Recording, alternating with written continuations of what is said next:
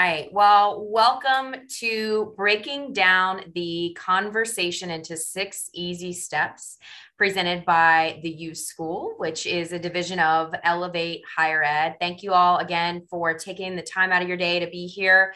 We're going to be uh, as respectful of your time as possible. Wrap up uh, right at 12:30 uh, Eastern Standard Time uh, to give you time to grab a quick lunch, things and then get on about your day. So, um, for those of you who are here today, uh, you will receive a copy of the student conversation map, which is one of the resources that's part of our uh, student experience toolkit. Uh, it really helps to uh, guide and steer your teams in understanding how to have an effective conversation with the student, which is what we're going to talk about today. So, uh, just a quick introduction of who I am. I'm Dr. Jodi Ashbrook, Chief Learning Officer and founder of the U School. Uh, I've spent several years in higher education, uh, over a decade, really, in various roles, uh, but primarily have focused my energy and my time and my passion in helping colleges and universities figure out the front part of the student journey, which is that first point of contact with the student, all the way to when the student transitions into class. So I'm really excited to be here with you today to share uh, one of the, again, one of the foundational tools that we use in our coaching and our training and our consulting work, um, which is this framework for the student conversation. So feel free to raise your hand as you have questions as, as we go along. Um, and uh, don't hesitate to put anything in the chat. If there's something that you want additional clarification on, I'm happy to um, engage and, and, collaborate as we go. But uh, just setting up the stage for today, hopefully, what uh, you'll take away is again a breakdown of how we like to organize the student conversation, why that's important, and then the conversation map tool, which really breaks down the um, the way to organize and navigate that first interaction with the student.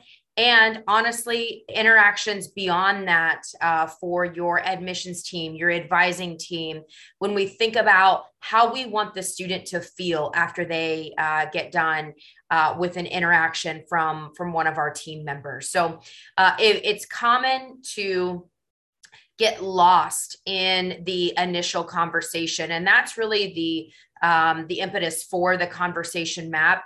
Every student conversation, as we know, is going to be different. Every student's needs are different. Uh, the way that they um, what they're going to need, what they will be, be willing to share, not willing to share, uh, is going to be different from conversation to conversation. So, this helps your counselors, your recruiters, your external facing um, strategic partnership people if you've got people out in in the field talking with um, community colleges or corporations this helps them think about how they're navigating that conversation and really breaking it down again into six easy steps. So uh, you'll see uh, that this page is, or excuse me, this document is actually 12 pages, uh, which gives you an idea that in each one of these steps, there's quite a bit of information and content that are examples of we what each step sounds like. So when we think about um, a typical first interaction with the student, know that a lot of times students have questions that they want answered right away. Parents have questions they want answered right away, or they're not talking at all, which can cause a lot of frustration for your counselors, or it can cause them to get into habits that aren't productive. When we when we think about really getting to know the student and wanting to progress the student conversation forward.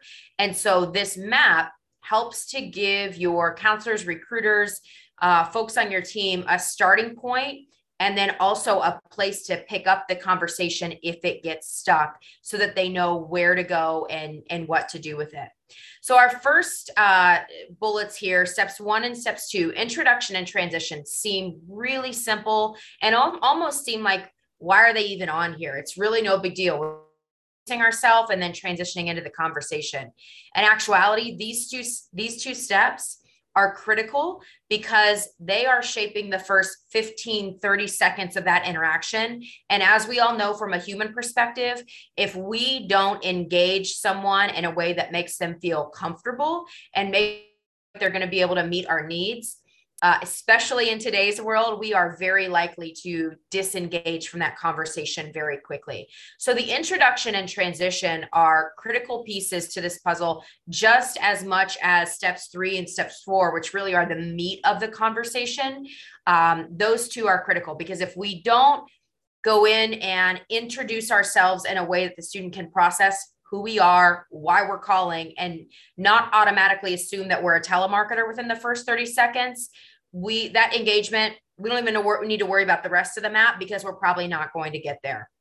Step two when we'll go into some bullets on both of these here in a second but step two if we don't transition into the conversation in a way that opens up the conversation i like to think of this as kind of casting a fishing net as wide as you can to see what you can get back, to see if you can get some fish back, to then build on that conversation. If we don't do that with a transition question that allows that conversation to open up, it's going to feel, and I'm sure you've heard your counselor, your, your counselor talk about this, or if you are a counselor on the call, then maybe you felt this yourself. If you don't cast that net wide enough, you are already creating an uphill battle for yourself in the conversation. And that feels a little bit like a tennis match back and forth or one word responses, yes, no. And then that leaves you in a place where it becomes very challenging to move into step three, which is discovery. So, we're going to talk about some examples of introduction, transition, and then how that feeds into step three of the conversation. Um, so let's dive right in. This looks like a lot for step one. If you're looking at this, like, oh my gosh, how am I going to fit this into a realistic introduction that sounds and feels natural? And that's the other thing I want to point out when we think about the student conversation the way that we work at, at, the U School is everything that we do, you're able to customize and build for your teams, your your university, your college, um, and all the way down to your front line. So this becomes a framework that you can use, that they can use to build and make sure that it sounds like their voice. Because we all know that if uh, it doesn't sound or feel like us, we won't use it. And so as you go through this map, you'll get again, you'll get a copy of it. But as you go through this map, you'll see examples here in quotes of what this might sound like. So when we think about breaking down the introduction, as I mentioned, sounds really insignificant, but it's critical to making sure that we even have a conversation to work with. So we want to think about making sure that you're clear on who you are, what you're calling about, what is the purpose of the conversation, and then checking in to be able to move forward to transition into that conversation. So that might sound something like Hello, student. My name's Jodi. I'm an enrollment counselor with XYZ University. Pause. That's not written into this document, but I want to encourage you and I want to encourage your teams to really try that pause there before we go into the rest of what your role is and what the conversation is going to be. Here's the intent behind that pause. If you don't pause after that, think of it as just human nature. If it's too much information at once, they're not going to be able to process it and they're quickly going to check out, which again leaves no meaning or room or purpose for the rest of the conversation, Matt, because you're not going to get it. So, pausing after you you introduce who you are, what your title is, and where you're calling from, giving a moment for the person on the other end to process that. Now, you probably won't get much more than a, yeah, okay, all right. That's all you want. You just want that pause for them to be there with you in that conversation. The next place we're going to go is the what and the purpose of the conversation. Now, again, this looks pretty lengthy. But combining those two together might sound something as simple as so again, student, uh, my name's Jodi. As I mentioned, I'm an enrollment counselor. The purpose of our conversation today is I really want to understand your questions and guide you through the process, be here for you as a resource as you go along your educational journey. Pause again. Let them process what your role is, why you're calling, what you're there to do. Before you state um, your role and your purpose, I forgot this little part, you might want to, uh, after that initial pause, uh, hello, student. My name is Jodi. I'm an enrollment counselor here at XYZ University. Pause. I'm following up on your request for information about our MBA program. Insert whatever program is there. Another pause, right? So you're stating why you're calling. Don't make the assumption that they remember, that they know. Um, keep in mind that if they've requested information from you, they've probably requested the industry average is usually three to four schools. So they're getting communication and outreach and information from at least three to four other schools, just the same as they're getting information from you. So don't make the assumption that they're going to put two and two together about the request. Go ahead and state it very early on. Hello, student. My name's Jodi. I'm, I'm an enrollment counselor here at XYZ University pause. I'm following up on your request for information about our MBA program. Pause again. Okay.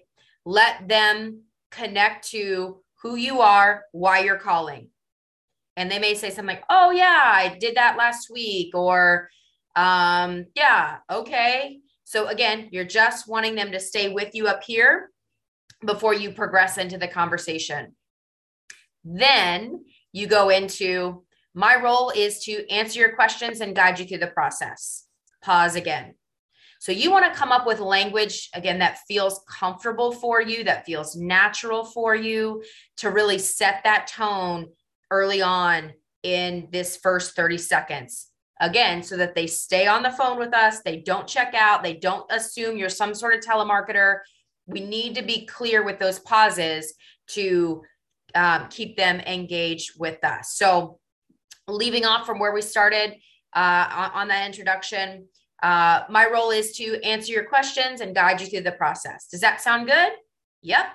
Now we are into step two, transitioning into the conversation. So when you take a look at this document, what you'll see are a couple of examples here. You're not going to use all four. You need one transition question. And for me, I'll tell you from experience, what I found works really well is after you leave off up here, so my role is to guide you through the process, answer your questions, and guide you through the process. How does that sound? Great. Okay. So tell me a little bit more about why school and why now. This is that transition into the conversation, that step two from those six steps that we looked at earlier. This is that cast the net question. You want this to be as broad and as wide as as as it can be because if you don't if you open with how did you hear about us? What questions do you have? What can i do for you? The student probably isn't going to give you much back. And if they do it's going to be really small which means you, the length of your conversation is probably going to end in total be about three to four minutes and it's going to end with you saying hey how about i send you an email so if you don't open up with a question that's going to help you be able to do some discovery, which is where we go into step three, that's where you get those one word answers, that uphill battle, tennis match kind of feeling in that conversation. So your transition question is just as critical as that intro. And I know you've probably heard me say this now three or four times, but I, I want to make sure you take the message away if you don't get step one and step two right, we don't need to worry about three, four, five, and six because it's not even going to happen. The one thing I, I do want to point out too is that everything that we're talking about with the conversation map does uh, and can be used over the phone, via email, and via text. So, all of these practices have proven to be successful no matter what channel of communication you're using, which is really helpful in today's world where it can be really difficult to get somebody on the phone. So, I want to point that out as we're going along. This is not just for a phone engagement, this is for text, email, and phone, any or chat, really, any, eh, you know, all the principles that we're talking about um, with the conversation map can be applied through those channels. So we have our introduction. We transition in with a, we cast that net to be able to get some fish back, right? That takes us into discovery. When you look at this, you will see several examples of discovery type questions that are broken up into the what, why, and when. and how. And that's kind of what you how you want to think about the concept of discovery. So we're not going to go through all these questions because, in fact, you really only need three to five, what I call core discovery questions that you're going to use to help you get to know the student, which is the intent of the of discovery. Who is the student and what is their story? I'm not talking about going 20 level 20 levels deep on the student's motivation of why they want to go to school. What we talk about often in our one-on-one coaching at the U School is you can understand and sell the dream and talk about all that as much as you want, but the reality is if you haven't understood the student's story, what they need, and how to remove their obstacles and truly provide solutions to getting them to move forward, you can you can dream and and paint the picture of them walking through to graduation as much as you want. It's not going to matter because you're not doing your due diligence of understanding them helping to meet their need and moving the obstacles out of their way. You can't move obstacles out of the way if you don't understand who they are first which is the intent behind discovery so why school why now cast that net wide grab some fish back from the net and begin to build on understanding who that student is and, and what they need. Some examples of core discovery questions. So, again, three to five core questions that no matter what, with every student, you're going to ask those core questions. That can be questions like, Tell me about your previous educational background. You need that, right? You need that information to truly understand who they are and how to be able to help them move forward. Um, how long have you been thinking about this decision? What's been holding you back? Those are types of core questions that will help you to gather meaningful information.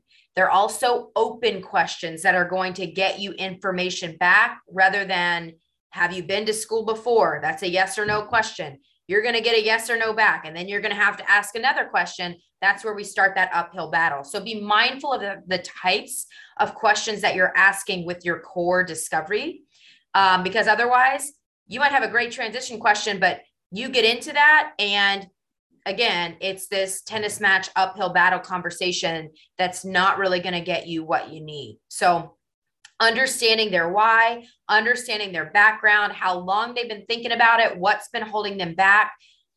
Add in a few other core discovery questions that are important to you or that you like or that you've used before. I wouldn't necessarily go over five. Quite honestly, you don't need a whole lot more than that. The intent is to understand who they are, what's their story from a meaningful place so that you can go in and then move obstacles out of their way and meet their needs, which is step four. Okay. So you can see discovery is pretty lengthy here. Um, focus on what you need and then be able to move into transition into step four, which is really understanding those obstacles overcoming those obstacles and providing solutions. So, what I would recommend um, with the transition into step four is something along the lines of this transition question right here. What concerns do you have about starting school?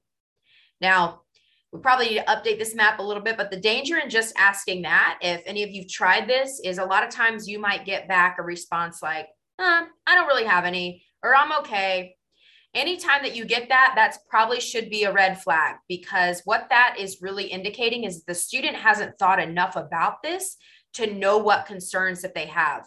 And they're really relying on you as their guide and the expert to help them think about what they should be um, asking questions about. So, what I like to recommend a lot of times with this, uh, again, transitioning from discovery into overcoming obstacles is a question that sounds a little bit like a lot of times students have concerns around how they're going to pay for school, their transfer credits, or starting school. What questions do you have, or what concerns do you have that we can focus on for you here?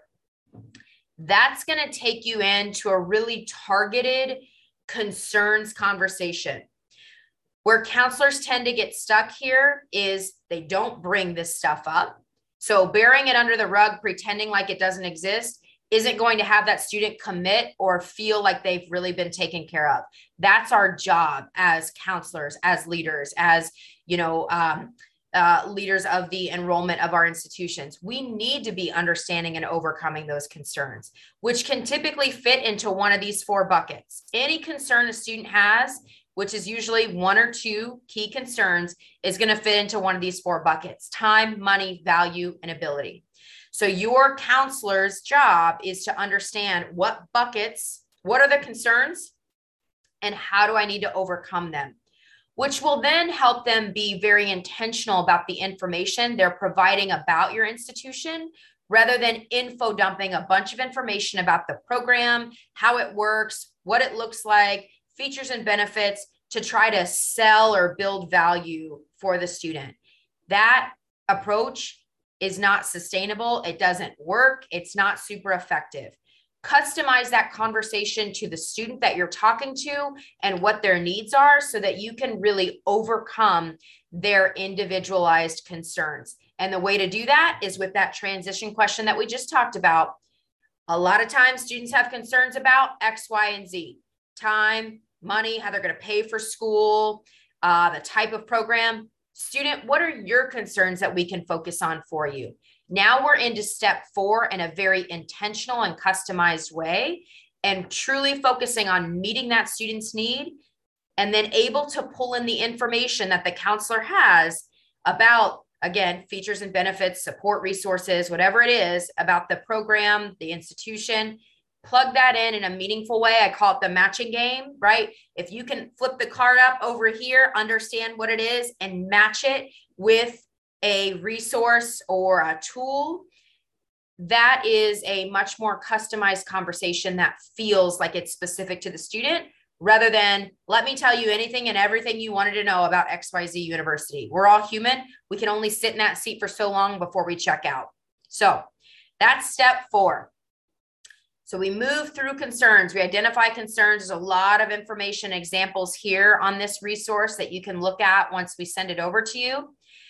When we're thinking about getting into step five, that is the typical closing part of the conversation. That's the next step. And I, from my experience and in, the one on one coaching and consulting that we do with teams, what we find is this either isn't happening, it's happening in a pre assumptive kind of way that the student's not bought into, or um, it's happening in an aggressive, overly assertive kind of way that also doesn't work for the student. So, really getting your teams comfortable with how they're closing is a critical part of the process.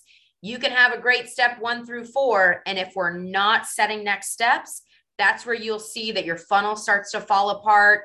This is where the breakdown happens. This is where you spend a lot of money on uh, generating leads, but nothing ever really happens this is a key part of your process too. So, um, once you get through those concerns and you get to that point in the conversation, and and if you're if you're a counselor or a recruiter or you've been uh, or you're a leader and you listen to some of these calls with your teams everybody knows where that point is in the conversation that i'm talking about. The student feels it you feel it. We all know okay we're at that point in the conversation so once you move through steps one through four and you feel like, okay, I think I've covered everything they want to know, it feels like it's closing time, rather than err to the most comfortable way, which I hear most counselors doing, which is I'll send you an email and follow up. That doesn't work. It's not effective. You end up chasing the student, and we're probably not going to re engage with them or get them back on the phone. Um, try the approach of doing a more collaborative close, which is understanding where the students at in their own thought process and then setting next steps with them in a two-way type of conversation. So that might sound something like student we've talked about a lot today just to let you know the next step would be to do the application, but I'm not sure if that's where you're at. How are you feeling about taking that next step? The other way to approach it is we haven't talked about start dates or when, when you've when you've thought about starting class. When were you thinking about starting class? We'll get into step five and the whole closing conversation in a future webinar because it's it really is its own step and how to do it can um it, it, again it's an area where a lot of people get stuck but you really need that start date to then be able to help the student truly build a plan. And i'm not i'm not talking about imposing deadlines on them. I'm talking about collaboratively bringing them into the process. So for example if the student says yes i'd like to apply for x start date the next place you go isn't i need you to get me this application within the next 44 48 hours. It's okay that's great. So we agree that you want to start on march 5th the next step is to do the application. When is it realistic for you to get the application completed and sent back to me? Ask the question of the student, have the student tell you when it's realistic for them to get that done rather than imposing deadlines that they're they may tell you yes to but they're not going to follow through and now they're definitely not going to answer the phone in the future because they've told you something that they knew they weren't going to do to begin with probably because we didn't meet a need or overcome a concern or obstacle in that step 4 so think about your step five or your closing strategy truly as a way to build a plan, setting dates and deadlines for next steps, which from what we see and working with our clients, um, rarely ever happens either. We're not setting follow up dates and deadlines, one, in a collaborative way, or two, at all, which causes that chasing process. So, again, keep an eye out for future webinars just on the step five part of the process because we'll break this down into much more detail. And as you know, it is a critical part of the process. If we don't do steps one through five, we really can't do step six, which is summarizing and closing the call. I, I like to think of it as like putting the bow on the present, bringing everything full circle. So it is truly one of the smallest steps in the map, but if you can't summarize and close the call with detailed information and you find yourself saying things like i'm going to send you an email and um, you know i'll follow up with you in a couple weeks that's an indicator that you haven't done your due diligence with really setting a specific plan in step five. So uh, think about um, how you currently close the call and what does that tell you about the quality of the rest of the conversation we are going to be wrapping up. We are at our time today. So what here's what I want to leave you with. You'll get a copy of the conversation map sent to your email. We are going to be doing webinars twice a month. We'll also have some webinars where you can bring your team on um, and get coached live on on the call. So keep an eye out for that. It's a, a easy way to add some training into your day um, and to bring your team in for some tips that may help them in real time. Um, we do have, if you go to the usschooledu.org, which you'll see here in the bottom of the screen, you can uh, find more information on our do it uh, DIY toolkits. Uh, those are they come with two um, free uh, consulting live coaching calls to help you integrate the materials into your uh, environment uh, your institution, your team. Uh, so we don't just leave you hanging there, but it's a great way, super cost effective way for you to make the material yours and also make it um, work for your budget. So there are three toolkits right now up on the site student experience, which is all about the enrollment uh, front end part of the process, student retention and support. How do you keep the students once you enroll them? And then a complete toolkit uh, with, with all of that information together. Uh, and then also a leadership development toolkit. How do you help your leaders develop so that everything that you want to have happen on the front line is actually happening? How do you continue that leadership development um, for your teams? Teach teach your leaders how to listen to calls, what to listen for, how to analyze data and use data in a responsible way. So uh, there's a toolkit for that. And then coming soon, if you're working on your external partnership strategy, we have a whole toolkit uh, that will help you do that. Uh, from A to Z with six training modules uh, in there for your external team. So um, that is on our, our site. Again, those are called toolkits, one time fee for the documents and then your uh, two free live coaching sessions to help you with that. There's also an option for customized one on one coaching and consulting. So uh, just shoot us an, an email to learn more about that. But thank you all for being here today. Again, this was breaking down the conversation into six easy steps. You'll get a copy of the conversation map. Uh, we look forward to seeing you again soon uh, in our February uh, webinar. So keep an eye out for that on our website as well as LinkedIn. Uh, and uh, take care. Have a wonderful week.